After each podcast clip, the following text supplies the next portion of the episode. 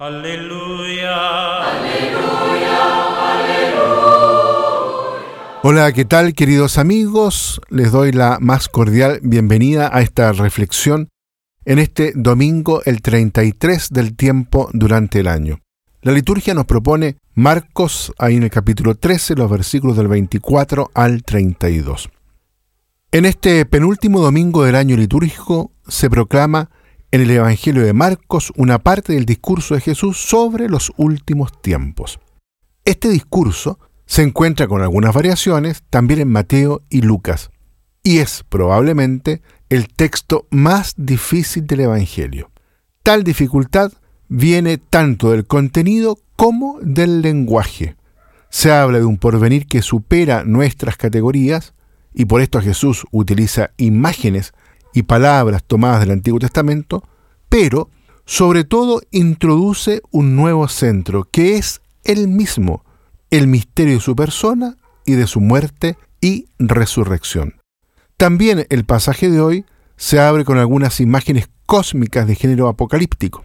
El sol se oscurecerá, la luna no dará su resplandor, las estrellas caerán del cielo, los astros se tambalearán, pero este elemento se relativiza por cuanto le sigue. Entonces verán venir al Hijo del Hombre sobre las nubes con gran poder y gloria. El Hijo del Hombre es Jesús mismo, que une el presente y el futuro. Las antiguas palabras de los profetas por fin han hallado un centro en la persona del Mesías. Es Él, el verdadero acontecimiento que en medio de los trastornos del mundo permanece como el punto firme y estable.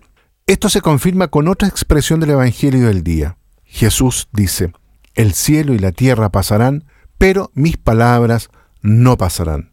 En efecto, sabemos que en la Biblia la palabra de Dios está en el origen de la creación.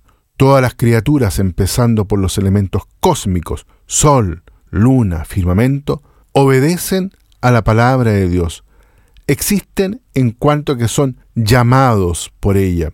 Esta fuerza creadora, la palabra divina, se ha concentrado en Jesucristo, verbo hecho carne, y pasa también a través de sus palabras humanas, que son el verdadero firmamento que orienta el pensamiento y el camino del hombre en la tierra.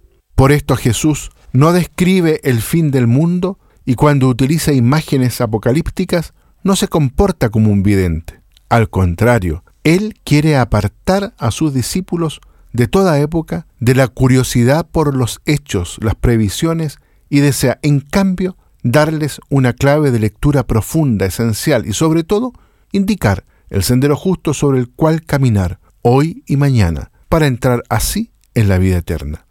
Todo pasa, nos recuerda el Señor, pero la palabra de Dios no cambia, y ante ella cada uno de nosotros es responsable del propio comportamiento.